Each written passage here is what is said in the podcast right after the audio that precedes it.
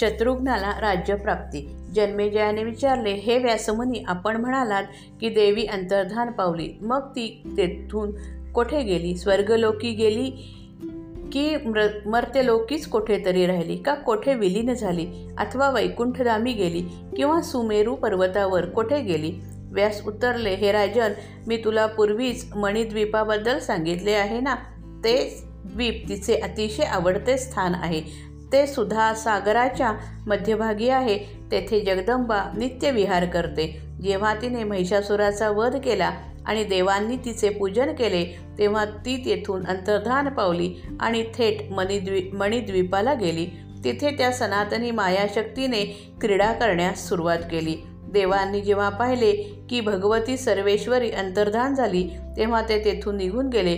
पण आपापल्या निवासाला जाण्यापूर्वी त्यांनी सूर्यवंशातील शत्रुघ्न नावाच्या अयोध्येच्या अद्भुत शूर राजाकडे महिषासुराचे राज्य सोपवले.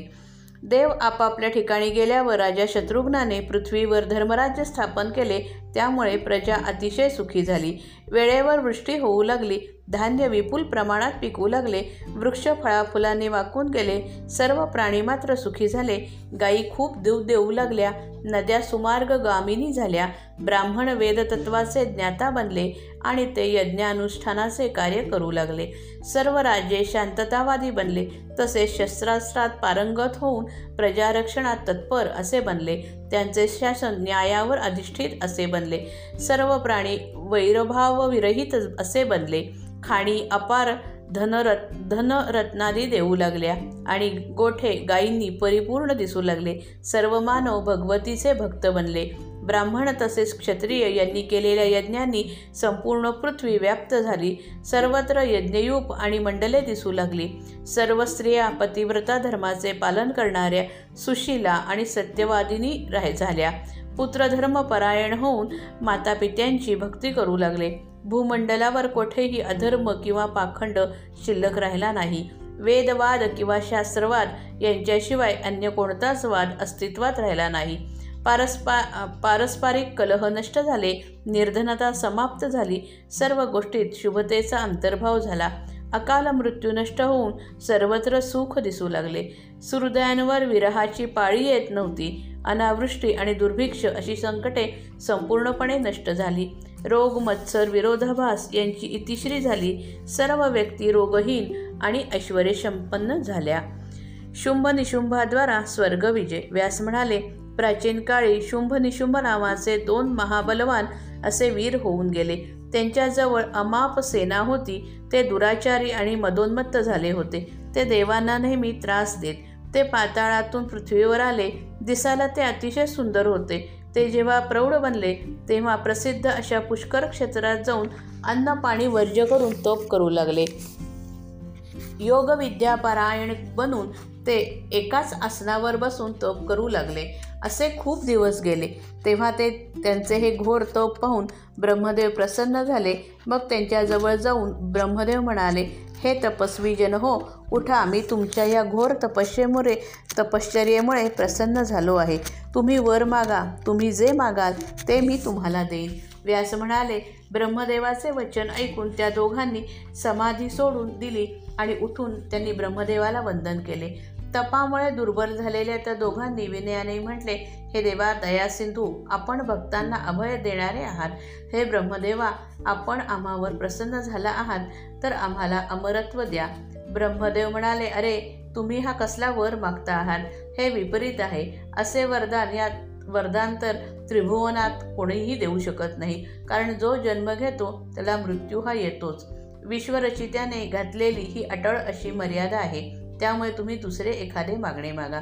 ब्रह्मदेवांचे हे बोलणे ऐकून त्या दोघांनी एकमेकांशी ठरवून ब्रह्मदेवाला सांगितले की जर अमरत्व असंभव असेल तर आम्हाला असा वर द्या की देव पुरुष मनुष्य मृग पक्षी इत्यादी कोणी आम्हाला मारू शकणार नाहीत. ब्रह्मदेवाने त्यांच्या म्हणण्याप्रमाणे त्यांना वर दिला आणि ते निघून गेले. त्या दानवांनी मग शुक्राचार्यांना आपले गुरु मानून त्यांचे पूजन केले. शुक्राचार्यांनी शुभ नक्षत्र पाहून एक सुंदर सिंहासन तयार करून त्या दैत्यांना भेट म्हणून दिले. शुंभ हा मोठा असल्यामुळे त्याला सिंहासनावर बसवले. चंडा आणि मुंड अत्यंत बलवान असे दोघे भाऊ आपली विशाल दैत्यसेना आणि रथ घोडे हत्ती यांसह त्यांना येऊन मिळाले. शुंभ दैत्यराज झाला ही बातमी ऐकून प्रचंड पराक्रमी असा धूम्रलोचन नावाचा दैत्यही आपली सेना घेऊन त्याच्याकडे आला. रक्तबीज नावाचा वर प्राप्त झालेला दैत्यही आपली दोन औक्षहिणी सैन्य घे सेना घेऊन त्याच्याकडे आला. रक्तबीज अजेय होण्याचे कारण म्हणजे त्याला वर मिळाल्यामुळे युद्धात त्याच्या देहातून जितके रक्ताचे थेंब ठिबकतील तेवढेच त्यातून क्रूर आणि शस्त्रधारी असे वीर तत्काळ उत्पन्न होत असत. असेच आणखी कितीतरी दैत्य शूरवीर आपापली चतुरंग सेना घेऊन त्याच्याकडे येऊन मिळाली आणि शुंभाला सम्राट मानून त्याच्या अधिपत्याखाली राहू लागले. त्यामुळे शुंभ निशुंभांच्या अधिपत्याखाली असंख्य सेना आली आणि त्यांनी पृथ्वीवरील सर्व राज्ये आपल्या अधीन करून टाकली. त्यानंतर निशुंभाने विशाल सेना एकत्रित करून इंद्रावर जय मिळवण्याच्या हेतूने स्वर्गलोकावर आक्रमण केले. तेथे त्याने लोकपालांशी भीषण युद्ध केले त्यावेळी इंद्राने त्यांच्या हृदयावर प्रहार केला. त्यामुळे दैत्यराजाचा धाकटा भाऊ निशुंभ युद्धात पडला आणि त्याची सर्व सेना सैरावेरा पळून गेली. आपला भाऊ मूर्छित झालेला ऐकून मग शुंभ स्वतः स्वर्गात येऊन पोचला आणि त्याने देवांवर प्रहार केला. या युद्धात शुंभाने इंद्र आणि लोकपालांसह सर्व देवांना पराभूत केले आणि त्याने स्वतःच इंद्रपद प्राप्त केले. कामधेनू आणि कल्पवृक्षही त्याच्या ताब्यात आले. नंदनवनात येऊन तो अतिशय प्रसन्न झाला आणि त्याने या तिन्ही लोकांचे राज्य हस्तगत केले. यज्ञभागही तो स्वतःच घेऊ लागला. अशा तऱ्हेने राज्य स्त्रीपासून भ्रष्ट झालेले देव नंदनवनातून पळून जाऊन गिरीकंदरात लपून छपून भीतीने राहू लागले. हे राजा आता त्यांना कोणते सुख प्राप्त नव्हते. त्यांना त्यांच्या या स्थानावरून दैत्याने हटवले होते. सुख हे नेहमी दैवाधीन असते. देवीचा प्रादुर्भाव आणि कौशिकी देवीचा आविर्भाव. व्यास म्हणाले हे राजा अशा प्रकारे देवांचे अस्तित्व असूनही शुभाने असूनही शुंभाने माफ करा एकछत्री राज्य करता करता खूप वर्षे गेली.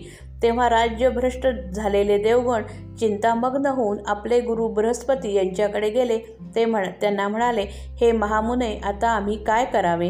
हे संकट पार करण्यासाठी एखादा उपाय आम्हाला सांगा. बृहस्पती म्हणाले हे देवांनो आपणाला दैव आणि प्रयत्न दोन्ही गोष्टींनी उपाय योजायला हवा. निवळ दैवाच्या आश्रयानेच कार्य सफल होत नाही.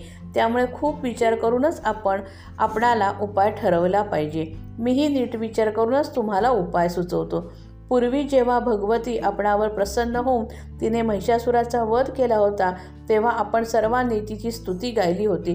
त्यावेळी तिने आपणाला वर देऊन म्हटले होते की जेव्हा जेव्हा तुम्ही माझे स्मरण कराल तेव्हा तेव्हा मी येऊन तुमचे दुःख संकट दूर करीन. म्हणून आता आपण सर्वजण हिमालयावर जाऊन त्या चंडिकेची आराधना मनोभावे करूया. मी योगबलाने जाणले आहे की आपण जर मायाबीजाच्या विधानाप्रमाणे पुरश्चरण केले तर भगवती आपणावर निश्चितच प्रसन्न होईल. आपल्या दुःखाचा शेवट आता जवळ आला आहे यात जराही शंका घेण्याचे कारण नाही. भगवती सदा हिमाचलावर विद्यमान असते असे मी ऐकले आहे. ती स्तुत आणि पूजित होऊन साधकाचे सर्व अभिष्ट पूर्ण करते. तिचे पूजन करायचे असे ठरवून हे देवगणांनो हिमाचलावर जा. भगवती आपले सर्व कार्य सिद्ध करेल. हे ऐकून सर्व देवगण हिमाचलाकडे निघाले. तेथे पोचल्यानंतर त्यांनी देवीचे ध्यान करून मायाबीजाचा मंत्र जपण्यास सुरुवात केली. हे अभयदात्री महामाया तुला नमस्कार असो. हे भक्तिगम्य महामाया तुला नमस्कार असो. तू जगातील पुराणबीज स्वरूपा आहेस. तू ज्या ज्या रूपाने देवांचे कार्य पूर्ण करतेस तुझ्या त्या त्या रूपाला नमस्कार असो. तू आमच्यावर सदा दया दाखवतेस असे वेद पुराणे सांगतात. तू आमची माता तूच सहायिका. अशा तऱ्हेने देवांनी स्तुती केल्यानंतर अंबिका लगेच तेथे प्रगट झाली आणि मेघाप्रमाणे गंभीर आवाजात ती म्हणाली तुम्ही माझे स्मरण का बरे केलेत? देवांना उत्साह आला ते म्हणाले हे विश्वेश्वरी हे कृपार्णवे तुला आमचा तुला नमस्कार असो. आम्ही दैत्यांकडून झालेल्या त्रासाने अत्यंत दुःखी झालो आहोत. तेव्हा आता तूच आमचे दुःख दूर कर. शुंभ निशुंभ नावाचे दोन विक्राय राक्षस फारच उन्मत्त झाले आहेत. त्यांना मोरा मारायला कोणीही पुरुष समर्थ नाही. त्याचे साथीदार रक्तबीज चंडमुंड इत्यादी अनेक बलवान दैत्य आहेत. त्यांनी आमचे राज्य हिरावून घेतले आहे. हे महाबले तुझ्याशिवाय आम्हाला अन्य कोणतीच गती दिसत नाही. तूच आमचे हे काम कर. हे देवी तूच या विश्वाची रचना केली आहेस. आणि त्याच विश्वाला ते अहंकारी दानव पीडत आहेत. तेव्हा तू संपूर्ण विश्वाची या संकटातून सुटका कर. देवांची ही विनंती ऐकून देवीने आपल्या मदतीला आणखीन एका देवीला प्रकट होण्याची आज्ञा केली. तिचे नाव कौशिकी देवी. ती अतिशय कृष्णवर्ण होती. त्यामुळे तिला कालिका नाव पडले. तिच्या या कृष्णवर्णामुळे ती दैत्यांमध्ये भय उत्पन्न करू शकली. अंबिका म्हणाली हे देवगणांनो आता तुम्ही निर्भय व्हा. मी तुमच्या शत्रूकडे पाहते. असे म्हणून देवी सिंहावर आरूढ झाली आणि कालिकेला बरोबर घेऊन शत्रूच्या नगरात गेली. तेथील एका उपवनात ती थांबली आणि तिने आपल्या कोकिळीप्रमाणे मधुर आवाजात गायला सुरुवात केली. तिचे गाणे ऐकून पृ पशुपक्षीही आपली शुद्धबुद्ध शुद्धबुद्ध हरवून बसले. त्याचवेळी शुंभाचे चंडमुंड नावाचे दोघे सेवक त्या उपवनात येऊन पोचले. त्यांनी पाहिले की एक स्त्री गाते आहे आणि दुसरी तेथेच जवळ उभी आहे. तेव्हा ते लगबगीने शुंभाकडे गेले आणि त्यांनी त्याला नमस्कार करून उपवनात पाहिलेल्या स्त्रियांबद्दल सांगितले. व्यास म्हणाले त्यांचे बोलणे ऐकून शुंभाने सुग्रीव नावाच्या सेवकाला तिच्याकडे जाऊन तिला घेऊन येण्यास सांगितले. त्याने उपवनात जाऊन आपल्या राजाचे वर्णन केले आणि राजाचा संदेश सांगितला. देवांचे कार्य करणारी देवी मधुर आवाजात म्हणाली निशुंभ आणि महाबली शुंभ हे राजे आहेत. त्यांनी सर्व देवांना पराभूत केले आहे. अन्य शत्रूंना मारले आहे. ते अत्यंत पराक्रमी आणि सुंदर आहेत. तसेच ते देव आणि मनुष्यांकडून अवध्य आहेत. त्यांचे गुणवर्णन ऐकूनच मी येथे आले आहे. तरीही मला त्यांच्याकडे येण्याला जरा आडकाठी आहे. कारण मी बालपणी एक प्रतिज्ञा केली होती की जो कोणी माझ्याशी युद्ध करेल आणि माझा पराभव करेल त्याच्याशीच मी लग्न करीन. तेव्हा माझे बलाचा अहंकार समजून घे आणि तू किंवा शुंभ तू किंवा निशुंभ माझ्याशी युद्ध करा. मला जिंकूनच मग तुम्हाला तुमची इच्छा पूर्ण करता येईल. तेव्हा माझा हा संदेश तुमच्या राजाला जाऊन सांगा असे देवी म्हणाली. धूम्रलोचनाचा वध. व्यास म्हणाले हे राजा देवीचे नीतिबलयुक्त तर्कयुक्त तसेच सार्थ वचन ऐकून तो दूत वारंवार तिच्या म्हणण्याचा विचार करीत आपल्या राजाकडे परतला. त्याला नमस्कार करून तो म्हणाला हे राजा अप्रिय गोष्ट सांगणे फार अवघड आहे. अप्रिय गोष्ट सांगण्याने राजाच्या कोपाची भीती असते. मी काही हे सांगू शकत नाही की स्त्री स्त्री कोण आहे. कोणाची मुलगी आहे कोठून आली आहे. फक्त तिने जे सांगितले ते नीट ऐका. तिचे म्हणणे आहे की तिने बालपणी आपल्या मैत्रिणींसमोर प्रतिज्ञा केली होती आणि ती प्रतिज्ञा म्हणजे जो पुरुष माझे बल पाहून माझ्याशी युद्ध करेल आणि मला पराभूत करेल त्याच्याशीच मी विवाह करेन. म्हणून तिने तुम्हाला युद्धाला आव्हान दिले आहे. ती आपल्या प्रतिज्ञेला चिकटून बसली आहे त्यामुळे आपण काय तो निर्णय घ्या. त्याचे हे बोलणे ऐकून आपल्या पुढेच बसलेल्या धूम्रलोचनाला राजा शुंभ रागाने म्हणाला धूम्रलोचना तू सैन्य घेऊन जा व आपल्या बळावर इतका गर्व करणारी ती स्त्री कोण आहे तिला घेऊन ये. मग त्यासाठी देव वा दानव कोणीही आणाले तरी त्यांची पर्वा करू नका. त्यांना मार्गातून हटवण्यासाठी मारावे लागले तरी मारून टाका पण तिला मात्र धक्का लागू देऊ नका. तिची ती कोण काली आहे तिलाही मारून टाका. राजाची आज्ञा होताच.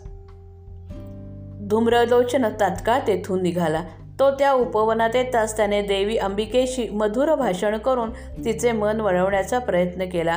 पण त्याला पुरते बोलू न देता कालिका म्हणाली तू आपल्या सैन बरोबर सैन्य आणले आहेस. तू युद्ध करण्याच्या इराद्याने येथे आला आहेस. तर मग हा वेळ व्यर्थ कशासाठी घालवत आहेस? ही देवी जर क्रुद्ध झाली तर तुलाच काय? तुझ्या राजाला आणि तुझ्या भावाला सुद्धा मारून टाकून ती आपल्या ठिकाणाकडे निघून जाईल.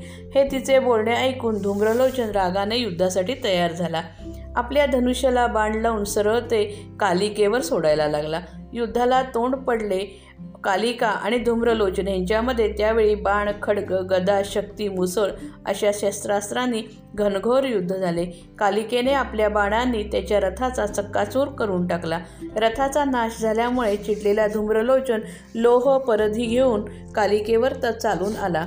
तेव्हा अंबिकेने त्या दैत्याचे भस्म करून टाकले. दैत्य सैनिकांनी तेव्हा जेव्हा धूम्रलोचनाचे भस्म झालेले पाहिले तेव्हा ते तेथून पळून गेले. मग देवीने एक भयोत्पादक भयोत्पादक शंखनाद केला. तो नाद पार शुंभ राजाच्या भवनात जाऊन पोहोचला. तेव्हा त्याने आपल्याकडे येणाऱ्या घाबरून गेलेल्या आणि रक्ताने माखलेल्या दैत्य सैनिकांना विचारले अरे तुम्ही त्या सुंदरीला घेऊन आला नाहीत का? धूम्रलोचन कोठे आहे? हा भीतीदायक महाभयंकर शंखनाद कोणी केला? सैनिक उत्तरले कालिकेने सर्व सैन्याचा संहार केला. धूम्रलोचन मारला गेला. अंबिकेने हा शंखनाद केला. व्यास म्हणाले हे सर्व कथन ऐकून शुंभाने चंडमुंडाला युद्धाला पाठवले. चंडमुंड यांचा वध. महाबलवान चंडमुंड हे शुंभाची आज्ञा घेऊन युद्धक्षेत्री निघून गेले. तेथे गेल्यावर त्यांनी चंडिकेला गोड बोलून शुंभराजाकडे येण्यास सांगितले. पण चंडिकेने उग्र रूप धारण करून त्यांना युद्धाला आव्हान दिले. त्यामुळे चिडून जाऊन चंडमुंड युद्धाचे आव्हान स्वीकारून युद्धास सिद्ध झाले. त्यांच्यात घनघोर युद्ध झाले. चंड हा चंडिकेच्या तीक्ष्ण बाणाने मूर्छित होऊन जमिनीवर पडला. ते पाहून मुंडाने चंडिकेवर भयंकर बाणांचा पाऊस पाडण्यास सुरुवात केली. तेव्हा तिने चंद्राकार बाणाने मुंडावर प्रहार केला. इतक्यात मूर्छेतून उठलेल्या चंडाने कालिकेवर एका मोठ्या गदेने प्रहार केला. तो वार चुकून कालिकेने मंत्राभिमंत्रित पाशाने महिषासुराला जखडून टाकले. तेव्हा मुंडही मूर्छेतून उठून आपला भाऊ पाशा पाशास्त्रात बांधून बांधला गेलेला आहे पाहून शक्तीसहित कालिकेकडे पळू लागला. जोरात पळत येणाऱ्या त्या मुंडालाही कालिकेने आपल्या पाशात जखडून टाकला. नंतर ती अंबिकेकडे येऊन म्हणाली ह्या रण दुर्जय दानवांची रणयज्ञात आहुती देण्यासाठी यांना येथे आणले आहे. यांचा अशा तऱ्हेने बळी दिला म्हणजे ती हिंसा होणार नाही. आणि तिने दोघांचा शिरच्छेद केला. अशा तऱ्हेने दैत्यांचा संहार झालेला पाहून अंबिका प्रसन्न झाली आणि कालिकेला म्हणाली तू यांचा संहार करून देवांचे मोठे काम केले आहेस. म्हणून मी तुला वर देते की यापुढे पृथ्वीवर तू चामुंडा या नावाने ओळखली जाशील. मातृगणांकडून दैत्यांचा संहार रक्तबीज वध शुंभ निशुंभाचा वध. शुंभाकडे येऊन घायाळ घायाळ दैत्य म्हणाले महाराज आपला पराभव अटळ आहे. आप तेव्हा आपण दैत्यकुलाच्या रक्षणासाठी ताबडतोब पाताळलोकी चलावे. त्यांचे हे म्हणणे न पटल्याने त्यांना पाताळात जायला सांगून शुंभराजाने विचार केला की मला दैवावर हवाला ठेवून कर्म करीत राहिले पाहिजे. मग त्याने दैत्य सेनापती रक्तबीजाला खूप मोठे सैन्य घेऊन युद्धावर जाण्यासाठी आज्ञा दिली. रक्तबीजाने युद्धक्षेत्रावर जाऊन देवीशी बोलण्याचा प्रयत्न केला पण युद्धच अपरि अपरिहार्य आहे असे पाहून त्याने देवीच्या सिंहावर एकदम कित्येक बाण सोडले. देवीने ते सर्व वाटेतच मोडून तोडून टाकले आणि तिने सोडलेल्या बाणाने रक्तबीज रथातच बेशुद्ध होऊन पडला. सैन्य घाबरले ते पाहून शुंभाने कंबोज देशाच्या सर्व योद्धागण दैत्यांना रणभूमीवर पाठवून दिले. त्यामुळे अनेक दैत्यवर वीर विशेषत कालकेय योद्धे रणभूमीकडे निघाले. अशा तऱ्हेने चतुरंग सेना रण रण रणक्षेत्रात उतरली. ते पाहून कालिका भयदायी घंटानाद आणि अंबिका शंकनाद आणि प्रत्यंते प्रत्यंचेचा टनत्कार करू लागली. सिंहही गर्जना करू लागला. त्यामुळे दैत्यगण अतिशय क्रोधित झाले आणि त्यांनी निरनिराळ्या शस्त्रास्त्रांनी देवींवर प्रहार वर्षा सुरू केली. ते पाहून देवही आपापले सैन्य घेऊन देवीला येऊन मिळाले. आलेल्या मातृशक्तींनी दैत्यांचा संहार करायला सुरुवात केली. त्यांनी सर्वांनी मिळून केलेल्या प्रहाराने रक्तबीजाच्या शरीरातून जे रक्त सांडले त्यातून असंख्य प्रति रक्तबीज पुन्हा तयार होऊ लागले. त्या असंख्य दैत्यगणांना मारता मारता देवगण अतिशय उद्विग्न झाले. तेव्हा अंबिका कालीला म्हणाली हे चामुंडे तू झटकन आपले मुख विस्तृत बनव. आणि त्या विस्तृत मुखाने मी दैत्यावर प्रहार करताच जे रक्त निघेल ते झटकन प्राशन कर. म्हणजे रक्तविजाचे रक्त एक थेंबही पृथ्वीवर टपकणार नाही. आणि मग अंबिका स्वतः रक्तबीजावर खडग आणि मुसळांचे प्रहारांवर प्रहार करू लागली. तिच्या बरोबरीने चामुंडा रक्तबीजाच्या शरीराचे तुकडे भक्षण करू लागली व रक्त पिऊ लागली. तसेच कृत्रिम रक्तबीजांचेही भक्षण चामुंडेने आरंभिले. हळूहळू ते सर्व रक्तहीन बनले. कृत्रिम रक्तबीज संपल्यानंतर खऱ्या रक्तबीजाचे अंबिकेने तुकडे करावे आणि चामुंडेने ते खाऊन टाकावे अशा प्रकारे त्या दोघींनी मिळून त्या भयानक रौद्ररूप राक्षसाला नष्ट केले. ते पाहून बाकीचे दानव घाबरून तेथून पळून गेले. त्यांनी पाताळात चाळ चळण्याबद्दल शुंभ निशुंभना परोपरीनं विनवले पण त्या दैत्यांनी त्यांचे म्हणणे मानले नाही. निशुंभ ताबडतोब गर्विष्ठपणे रणात उतरला. त्याने देवीशी घनघोर युद्ध केले पण तिच्या एका फरशीच्या वाराने तो मूर्छित झाला. नंतर कृपाणाच्या साह्याने देवीने त्याचे मस्तक उडवले. आपल्या भावाचा आणि मंत्र्याचा बदला घेण्यासाठी शुंभराजा रागाने स्वतः रणमैदानावर आला. देवीला पाहताच तो लढण्याचे आव्हान आव्हान स्वीकारून कालिकेशी युद्ध करू लागला. आपल्या एका गदाघाताने तिने त्याचा सुवर्णरथ मोदू मोडून टाकला. तेव्हा पायीच तो गदा घेऊ गदा हाती घेऊन कालिकेवर तुटून पडला. कालिकेने त्याची गदायुक्त भुजा कापून काढली. तेव्हा तो कोपाने कालिकेवर पदप्रहार करू लागला. कालिकेने मग त्याचे पद कापून काढले. तरीही तो तिच्याकडे तिच्याकडे वेगाने झडप घेऊ लागला. तेव्हा तिने त्याचे मस्तक उडविले. तेव्हा देवांना खूपच आनंद झाला. सुखकर वारा वाहू लागला. सर्व दिशा स्वच्छ झाल्या. हवनकुंडातील अग्नी प्रज्वलित झाला. त्याची शिखा दक्षिणेकडे उठू लागली. वाचलेले दैत्य जगदंबेला शरण आले. त्यांनी शस्त्रास्त्रे त्यांनी शस्त्रास्त्रे टाकून देऊन पाताळाचा मार्ग धरला. सुरथ राजाचा पराभव. जन्मेजय म्हणाला आपण चंडिकेच्या चरित्राचे शुभवर्णन केले आता पूर्ववर्णित तिन्ही चरित्रांचे मनन करून तिची उपासना कोणी केली ते कृपा करून सांगा. व्यास म्हणाले हे राजा स्वारोचिष मनवंतरात सुरथ नावाचा एक उत्तम राजा होऊन गेला. तो प्रजापालनात तत्पर होता उदार होता दानशूर होता तसेच कोणाशीही मुळीच शत्रुत्व नसलेला आणि धनुर्विद्येत पारंगत असा होता. तो मोठ्या प्रेमाने प्रजापालन करीत होता. पण पर्वतावर राहणाऱ्या म्लेंशांशी त्याच्याशी वैरभाव धरला. व चतुरंग सेना घेऊन ते त्याच्यावर चालून आले. ते कोला राज्याचा विध्वंस करून संपूर्ण पृथ्वीवर आपले एकछत्री राज्य स्थापन करण्याच्या इराद्याने सुरथावर चालून आले. सुरात सुरथानेही त्यांच्याशी सामना केला परंतु त्याचा म्लेंछांनी पराभव केला. तेव्हा सुरथ एकीक सुरथ एकाकीच भटकत तेथून तीन योजने दूर महर्षी सुमेधा यांच्या आश्रमात ज येऊन पोचला व तेथेच राहू लागला. देवी महात्म्य. एके दिवशी मनशांती प्राप्त करण्यासाठी राजा सुरथाने ऋषींना मार्ग विचारला. राजा म्हणाला हे महर्षी आणि माझा हे महर्षी मी आणि माझा वैश्यमित्र दोघेही मोहामुळे चिंतित होतो आणि मनशांती घालवून बसतो. तरी आपण आमचा संशय दूर करावा. तेव्हा ऋषी म्हणाले हे राजा मी तुला बंधन आणि मोक्ष यांची कारणे सांगतो. सर्व देव मनुष्य गंधर्व उरग राक्षस वृक्ष लता पशु पक्षी मृग इत्यादी मायेच्या पाशात राहतात आणि आपल्या कर्माप्रमाणे बंधन व मोक्ष प्राप्त करीत असतात. ब्रह्मा विष्णू महेश हे परमज्ञानी असूनही रागाच्या बंधनात गुरफटले जातात आणि विश्वात भ्रमण करीत राहतात. तसे पाहिले तर ते महामाया मोह अथवा ज्ञान दोन्ही उत्पन्न करू शकतात. राजा म्हणाला आपण त्याचे स्वरूप आणि श्रेष्ठ बोल याविषयी सांगाल का? ऋषी म्हणाले ते तर अनादी आहेत. त्यामुळे कधीच ते उत्पन्न होत नाहीत. ती पराशक्ती नित्य कारणांचीही कारण आहे. त्या शक्तीच्या क्षीण होण्याने प्राणी निर्जीव होतो. ती ती ब्रह्मरूपिणी सर्व प्राणीमात्रात चितशक्ती रूपाने असते. देवांना मदत करण्याचे कार्य तिचा आविर्भाव किंवा तिरोभाव या दोहोंमुळे होत असते. म्हणून संकटे निवारण करण्यासाठी ती विविध रूपे घेत असते आणि आपले रूप शक्ती प्रकट करीत असते. देवी कधी दैवाधीन नसते. देव आणि दैत्य मात्र दैवाधीन असतात.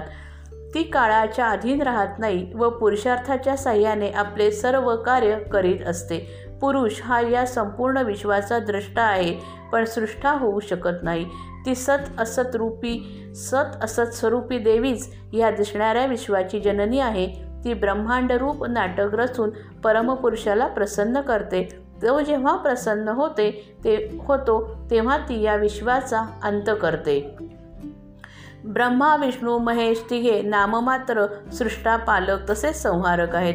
कारण तीच त्यांना प्रेर प्रेरणा देते. तिनेच सरस्वती गिरिजा आणि लक्ष्मी रूपिणी आपल्या शक्तींनी या त्रिदेवांना संपन्न केले आहे. म्हणूनच हे तिन्ही देव त्या भगवतीचे पूजन करतात.